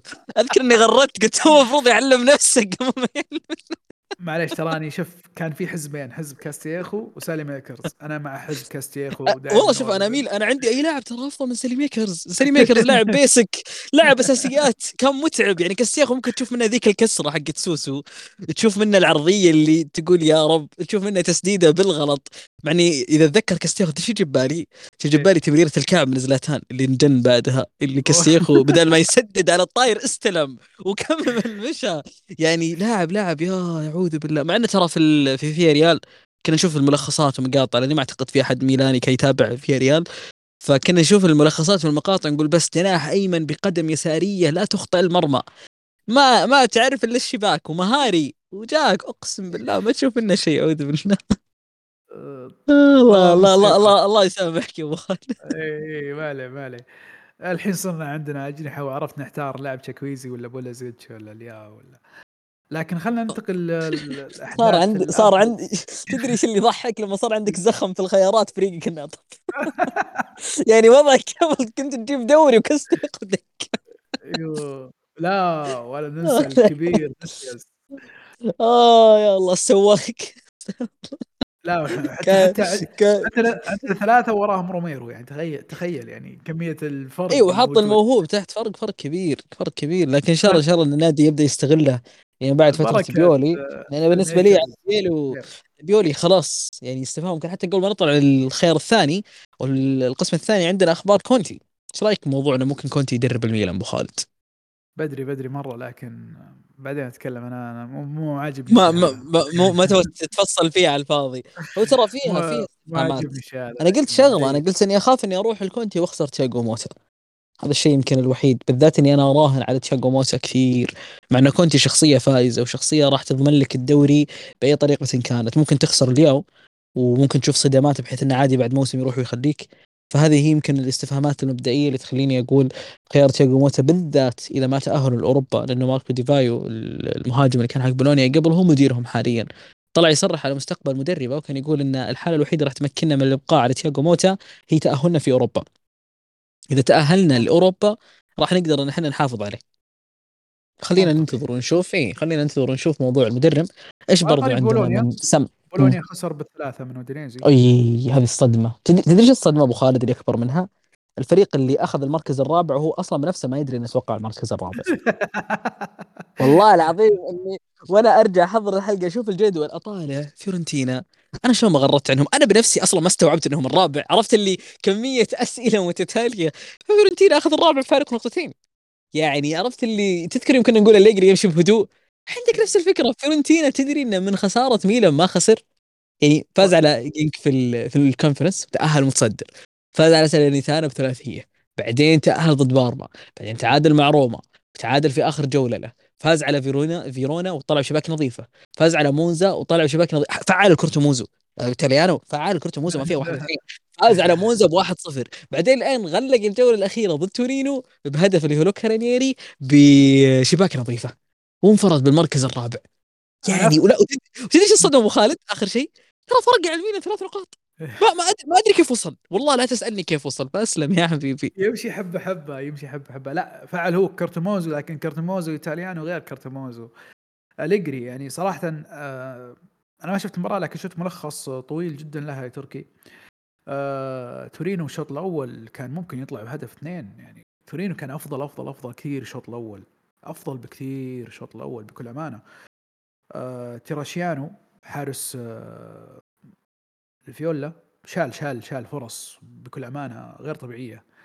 ف يعني شوط كامل تقريبا الفرصة الوحيدة اللي خلقها ممكن آه، فيورنتينا كانت فرصة تعتبر فرصة هي خطأ من تميزي مدافع تورينو. باستثناء الفرصة هذه ما كان في أي شيء ثاني. والشوط الثاني ممكن كان في ضغط أكبر من فيورنتينا لكن ما في حلول. في الأخير رانييري بكرة عرضية يعني حسم المباراة. وطاروا بثلاث نقاط وزي ما قلت يعني هم وصلوا للمركز الرابع برافو عليهم وعندهم فترة راحة حاليا من بطولة الكونفرنس الغثيثة. لذلك هم قادرين إنهم يروحون أو يستمرون في المكان هذا. لكن يعتمد على إيطاليانو ومزاجه وكيف يتعامل مع المباريات. آه نابولي مونزا صفر صفر. شوف ما ابي انتصر رايي طبعا. أنا داري أنا أنا أنتظر النقطة هذه بس يمكن قبلها آخر نقطة أنا في صراع حاب اني أشوف نتيجته. بين آه، إيطاليانو وبين تياجو موتا. الثنائي هذا واحد منهم أنا متأكد راح يتأهل لأوروبا. فيعتمد زي ما أنت قلت على مزاجية إيطاليانو وعلى آه، أوروبا بشكل كامل يعني ممكن حتى على ال Europa League. لأن أنت عندك زي ما أنت قلت لأن إحنا ما ندري ممكن الخامس يكون Champions لو كان الخامس Champions الموضوع بيختلف. لو كان الخامس Europa League برضو الموضوع يختلف. فهذا ما نقدر نحسم فيه. فنجمعها بشكل كامل في موضوع أوروبا. اللي صدق عليه استفهام هو أتلانتا. أتلانتا جاسبريني. حتى لو إنه فاز على ليتشي وقبلها كان خسران من بولونيا وخسر من تورينو ويعني في كثير مباريات كان عليه استفهامات كثيرة حتى من فروزنوني خسر الموسم هذا. فأتلانتا هذا عرفت كذا في النص مو السادس عليه شوية ملاحظات. لكن نابولي مونزا أنا كنت أنت انتظر تعليقك على متساري أنتظر تعليقك على الثلاث تعثرات المتتاليه عندك هذه تعليقك على أربع تعثرات متتالية بالدوري. تعليقك إن بطل إيطاليا حامل اللقب هو الثامن حاليا. أعتقد يمكن ترى هذه أسوأ مرحلة لفريق في الدوري الإيطالي من فترة. ترى دائما أبطال الكالتشيو ما يخرجون على ال top four في آخر السنوات لو نرجع. فتقريبا يمكن هذا أسوأ موسم لبطل دوري من فترة. يبغى لي أبحث الأمانة في الإحصائية هذه. فأعطني رأيك. آه، تقريبا هو لعب تسع مباريات في كل البطولات معهم. فاز في ثلاث مباريات ثنتين في الدوري الإيطالي وواحدة في ال Champions League. واحدة ضد اتلانتا اللي هي المباراه الأولى واللي قلنا إنه قدم مستوى كبير فيها. واحدة قدام كالياري اللي ينافس على الهبوط وواحدة ضد براغا في ال في ال في الأبطال. لكن بكل أمانة شوف مباراة مونزا واحدة من أفضل مباريات مازاري مع نابولي. يعني نابولي سوى كل شيء. كان ينقصهم واحد بس. واحد اللي هو مين؟ فيكتور اوسمن اللي انطرد طرد ساذج جدا ضد فريقه مع مع فريقه ضد روما في مباراة الأولمبيكو. فبكل أمانة ترى يعني نابولي ما زلت أشوف الفريق العشوائي الغير منظم خطوط غير يعني ما هي compact أو ما هي متقاربه الخطوط. في كمية فراغات ومساحات وسهل إنك تخلق فرص ضدهم لكن بشكل عام قدموا مباراة صراحة كانوا يستحقون فيها الفوز ورغم كل هذا ترى بيسينا مضيع بلنتي وأنا بيسينا من الحين أقول لك ترى هو طرمبة الجولة عندي تنفيذ من أسوأ ما يكون. جاهز طالعه من قلبه غبني يا رجل. غبني يا رجل. يعني خلص. ضربة جزاء خلصها يا أخوي. يعني المهاجم أو اللاعب فعلا. ضربة الجزاء. تنفيذ صح. ضاعت ما ضاعت ما راح ألومه لكن تنفيذه سيء سيء جدا مستهتر. لابعد درجه ممكنة. كفارة سخيليا يعني نوعا ما ها بدينا نشوف شكل معتاد لكفارة سخيليا ولو إنه على مستوى القرارات كان يعني كارثه ضاع فرصة ما تضيع. أه جايتانو يمكن آخر دقيقة حتى ضيع أه هدف يعني كان ممكن إنه يخلص المباراة لنابولي. أه ما كان طبيعي وما زلت عند ريهاني ماتزاري ما راح يكمل الموسم لكن لاقط. وأنا بهذه أنا بديت أؤمن بكلامك جدا. ما أدري كيف قلت ممكن يسوي شيء غريب. لكن عرفت اللي خل خل خل خلها تمشي على وجهها على قولتهم. لكن بالنسبة لي عندي استفهامات كثيرة على الفريق. آه، فقدوا فعلا زي ما أنت قلت اسمن آه، عندي برضو ترى ملاحظات على مونزا في بلدينو. يعني توقعت إنه بيأخذ رتم أعلى من الموسم الماضي لكن قاعد أشوفه حاليا إنه في تذبذب. ممكن نعزل الأمر هذا لبعض الخيارات وننتظر إنه تدعيم من جالياني في الميركاتو. لكن ننتظر ونشوف من الناحية هذه. من ناحية نابولي في استفهام كبير. بالذات انه خرج ديلورنتس وقال إن أنا اللي أتحمل الأخطاء اللي صارت لا اللاعبين ولا المدرب وعدكم بالتغيير في سوق الانتقالات الشتوية. بعدين طلعت اللي هي صحيفة الماتينو وقالت إن ديلورنتس راح ينفق قرابة 60 70 مليون في ميركاتو يناير. وهذا الأمر ترى فوق استفهام كبير. تشوف الأندية أبو خالد في في يناير آه، قلما يدفعون مبالغ كبيرة جدا. مستثنين كصفقة فلاوفيتش لليوفي الفترة الأخيرة غيرها قليل جدا. نشوف في صرف كاش. كمبلغ انتقال direct لنادي في يناير. النادي تخلى عن إلمس تم بيع رسميا لايبزيج وراح يتم تعويضه بلازار سمارزيتش اللي هو اللي كان قريب من الإنتر قبل موهبة أودينيزي. وأعتقد حتى ممكن الصفقة تمت لأنه إذا مر عليك وعلى السادة المستمعين التصميم اللي ودع فيه نابولي عام 2023 ورحب بعام 2024 حط لاعب يرتدي نفس اللي هو الرقم حق لازار بنفس حتى قصة شعره. فواضح إنها تلميحة واضحة على قرب انضمام اللاعب. لكن خلينا ننتظر اللي هو الإعلان الرسمي ونشوف كيف راح يتم تغيير من ناحية الأسماء بالذات إن نابولي بحاجة إلى لاعب خط وسط نابولي بحاجة إلى قلب دفاع. فهذه من الأشياء اللي منتظرة اللي ممكن نقدر نشوف فيها كيف راح يتم التعامل من نابولي. وبالحديث على قلب الدفاع أبو خالد قاعد أفكر في موضوع دراغوزين. يعني برجعك شوي ورا إلى جنوا يعني المدافع اللي ميلان يبي قلب دفاع مع الإصابات وحالة الطوارئ. وبالمناسبة ميلان راح يرجع؟ ماتيو جابيا يعني الله ما شاء الله على ال على على المزايا العظيمة عندنا. فكروا فكروا. قالوا شو نسوي؟ رجع مدافعنا. أصلا آه. رسميا هو رجع بس باقي الإعلان. بكره حيكون موجود في في ميلانو. كلموا فيريال قال لهم عندكم لاعب ترى إحنا معطيكم إياه إعارة. إي عرفت أنا عادي ناخذه. رجع فيريال قالوا طبعا طبعا تفضل. هذا تاخذه اللي تفكنا من هذا. فجابيا بيرجع للميلان والميلان بحاجة إلى مدافع. نابولي بحاجة إلى مدافع. آه، عندك اللي هو روما بحاجة إلى مدافع. وتنصدم إن مدافع جنوا طالبين فيه 25 مليون يورو. والله يا ناس على مستوى دراجوزين إن 25 مبلغ بين قوسين تافه. هذا مدافع تستثمر فيه للعمر. مدافع لعب قرابة ال 200 مباراة في مسيرته. واكتسب يعني رتم عالي وأخذ خبرات متراكمة وأصبح لاعب أساسي مع منتخب بلاده. وهو مواليد 2002 عمره 21 سنة فقط. يعني هذا هذا استثمار للسنوات القادمة. فتصدم إن نادي في ال Premier League اللي هو توتنهام يعني قرب إنه ياخذ اللاعب. حتى ترى أتلانتا كان في مفاوضات يبغاه لما شاف إن الوضع صعب حول على مدافع آه، شو اسمه على مدافع لا إله إلا الله مدافع تورينو ولا هيلاس فيرونا لا مدافع آه، والله لخبطت بينهم مدافع فيرونا ولا تورينو اللي هو إسحاق آه، هن لا مدافع فيرونا وراح لتورينو. صحح لي أنا غلطان صح؟ لاني أعتقد إني شربكت التفاصيل ببعض. لكن إذا ما خاب ظني إي أنا حسيت إني سويت سويت mix للتفاصيل جمعت الثنتين ببعض ضيعتها سوا. فسب لاقط الحين عندك يا حبيبي. أبد. آه، لاتسيو بس أيوه لاعب لاعب لاعب هيلاس فيرونا. ما له أي دخل في تورينو ولا لخبطت مع اللي اخطا مع تاميزي. تاميزي كان في فيرونا وراح تورينو اي وأنا جاب وأنا وأنا, وأنا, وأنا أقول لك صح وأنا أفكرك تقصد تميزي اي فهذه ولا إسحاق هن السويدي ما له أي دخل في فيرونا وهو اللي يبغاه أتلانتا وأعتذر على لخبطتكم اللي صارت. سم يا أبو خالد. لاتسيو ما نقدر ما نتكلم عن لاتسيو. شفت المباراة تركي ولا؟ ما عند أتوقع عندي مشاكل عندي ما شفته عندي مشاكل كثيرة في تقبل لاتسيو ساري. تعبني كثير الموسم هذا فالشيء الوحيد اللي أنا شفته شفت مستوى كاستيلانوس. شفت الهدف وال assist شدني للأمانة. يعني استغل اللي هو غياب إيموبيلي الإصابة بشكل جيد وقدم تأثير كبير لدرجة إنه كثير أشادوا فيه بعد المباراة حتى من الصحف. كانوا يتكلمون ان مستواه في المباراة كان ممتاز وشدتني حتى أرقام عشان كذا حتى غردت عنه وقتها. يعني تأثير هذا إنك أنت تحصل على لا إله الله تحصل على الفرصة في غياب المهاجم الأساسي وأنت أصلا أغلب مبارياتك اللي كانت موجودة كبديل. يعني ترى لو نشوف. الأرقام كاستيلانوس كاستيلانوس ترى شارك ست مباريات بس. المباريات كلها كانت لتشيرو إيموبيلي رغم إن تشيرو انخفض مستواه على الموسم الماضي والفترة الماضية. ففي المباراة اللي انت جيت فيها أساسي وعوضت غيابه وتسجل لي هدف وتصنع لي هدف وتكون خلف الهدف الثالث أنا هنا اصفق لك. بالذات إن الفريق ترى تأخر. يعني مباراة لاسيو فروزينوني تقدم فيها ماتياس سولي. سوري حتى لما كنت تتكلم عن المهاجمين أبو خالد إن اليوفي بحاجة إلى مهاجم ماتياس سجل أكثر من أي لاعب موجود في اليوفي. ماتياس لحاله عنده سبعة وأكثر واحد سجل في اليوفي كان فلاهو عنده ستة. فهذه نقطة يعني تحط فيها برضو استفهام من ناحية هجوم اليوفي فهذه تقريبا النقطة. فسم موضوع عندك. عجبتني عودة آه، لاتسيو ردة فعل ممتازة جدا. آه، الشوط الأول ما مباراة يعني ما تنشاف الشوط الأول. ما هو لاتسيو ساري ولا فريق ساري اللي نشوفه. لكن ردة فعلهم آه، ممتازة جدا في الشوط الثاني بعد استقبالهم الهدف سولي. آه، كاستيلانوس يا تركي يعني هذا النقط هذا الشيء اللي كنت أتكلم عنه من قبل.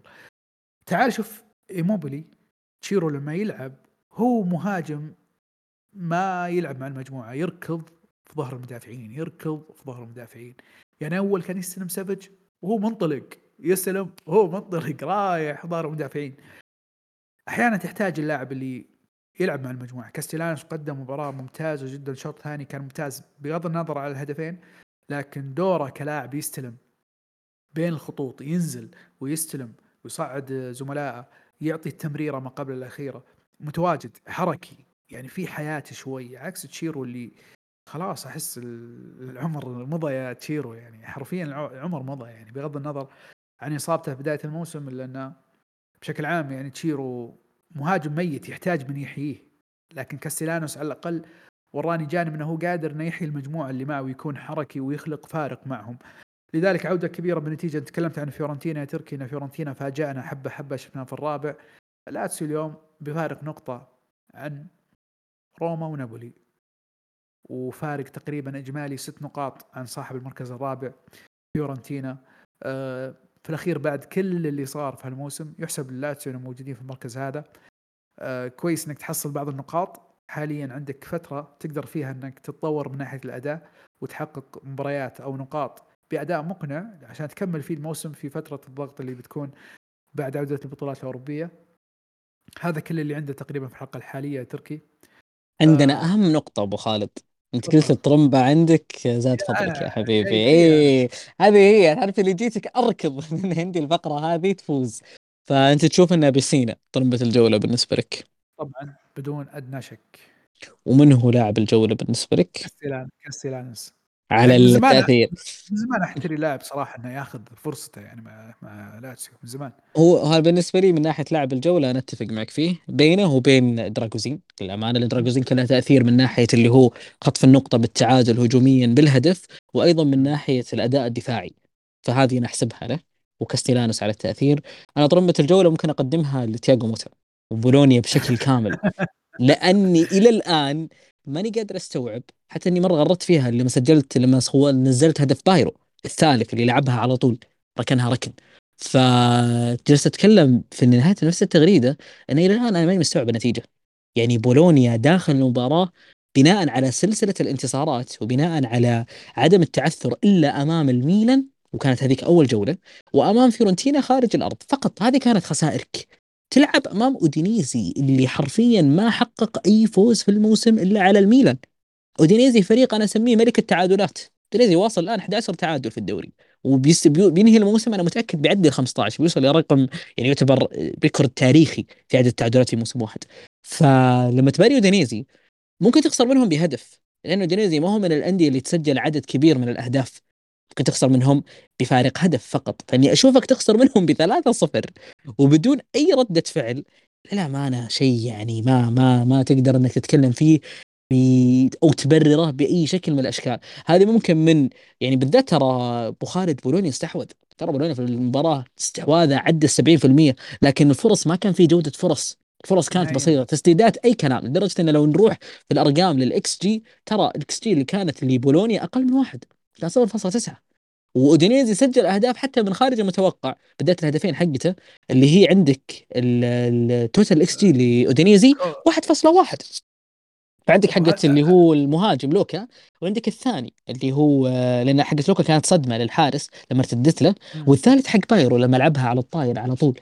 فصدمة صدمة صدمة للأمانة. فأنا أقدم الجائزة لتياغو موتا والفريق ككل. في أسوأ ردة فعل كانت موجودة ولاعب الجولة زي ما أنا قلت لك كاسيلانوس معك وضيف عليها اللي هو دراجوزين هدف من كرة ثابتة هدف خزعبلي نوعا ما. هدف لوكا كان خزعبلي والله. ما تدري كيف جاء. إيه، فتخيل تستقبل هدف من كرة ثابتة الشوط الأول، الشوط الثاني تبدأ الشوط الثاني تستقبل هدف خزعبلي كذا، شفت ال- الداء أو السم اللي ذاقه روما مع بولونيا لما استقبلوا هدف بالضبط.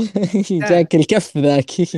اللي ما ما يكون عندك ردة فعل فيه بالضبط. إيه خلاص. آه، هي مباراة انتهت آه، مبكرا الدقيقة الثانية والخمسين بهدف بايرو. غير كذا يعني بولونيا عندهم انتهت. عندهم وقت ممكن يعني عرفت تو ممكن حتى. هذه. اي وهذا التعثر اللي يخليك ان اوقات ترتب حساباتك. إيه، فهذا من ناحية اللي هو الجوائز. آخر شيء يمكن عندنا أبو خالد الكاس. ميلان راح يلعب الثلاثاء اللي هو اليوم لدى بصواتنا لدى السادة المستمعين. لكن بالنسبة لنا هو بكرة على التسجيل. راح يلعب ضد كالياري. والأخبار تتكلم إنه بيولي راح يدخل بمداورة وراح يشارك ميرانتي وبارتيساجي وأيضا سيميتش. آه بعدها عندنا من اليوم الثاني الاربعاء أتلانتا مع ساسولو وروما مع كريمونيزي وتختتم ال- الجولة بلقاء اليوفي مع ساليرنيتانا يوم الخميس بلقاء بيبو إنزاجي اللي أعتقد إنه راح يكون مفصلي من ناحية استمراريته مع الفريق ما أعتقد ساباتيني يمكن إنه يصبر عليه كثير. آه هذا من ناحية اللي هو كاس ايطاليا اي عرفت اللي بالنسبة له شيء هامشي فممكن يكمل عنده. وبعدها عندنا اللي هي شوف أنا أدور الزلة عليه. بعدها عندنا اللي هو الميركاتو. الميركاتو راح ينطلق رسميا من بكرة. اللي هو الثاني من يناير إلى نهاية يناير. راح إن شاء الله نتكلم معكم من خلال حلقاتنا على تفاصيل الميركاتو. تتوقع أبو خالد إن نشوف صفقات كبيرة. ولا تشوف إن الوضع يعني بالذات بعد كلامنا في بداية الحلقة على مرسوم النمو راح يكون مؤثر جدا من هالناحية. نهائيا بكل ما أتوقع ما أتوقع نشوف صفقات كبيرة. بالعكس يمكن نشوف حتى حتى عدد اللعيبة اللي يغادرون الكالتشيو أكبر بكثير من عدد الصفقات. كأجمالي قيمة. إيه كأجمالي القيمة. لكن على إطار الكأس تقريبا إحنا ما تكلمنا عن بولونيا وخروج إنتر ضد بولونيا لكن المواجهات اللي موجودة حاليا عندنا نقول يتأهلوا المرشحين للتأهل. بولونيا فيورنتينا مباراة أتوقع إنها متوازنة جدا.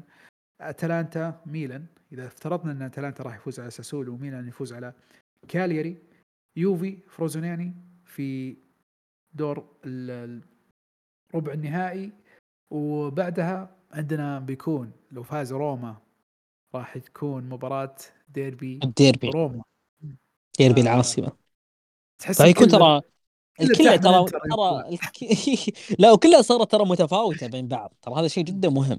ان المباريات أشوف فيها تفاوت كبير جدا الكل قادر. فخلينا نشوف من الناحيه هذه لأنه ترى برضو حيجينا اللي هو كاس السوبر.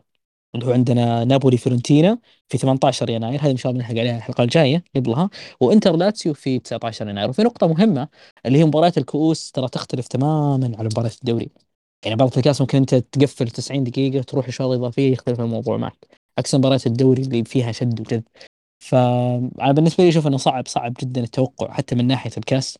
لكن خلينا نشوف. كميلاني أنا أتمنى إن البطولة ترجع للميلان بالذات إنه زي ما تذكر أبو خالد آخر مرة فاز فيها الميلان في 2003 فمدة طويلة طويلة طويلة جدا ابتعادك عن الكأس. الآن الجدول اللي عندك ممكن تكون متاحة ومريحة لك إن أنت تقدر من الناحية هذه بالذات بعد خروج الإنتر.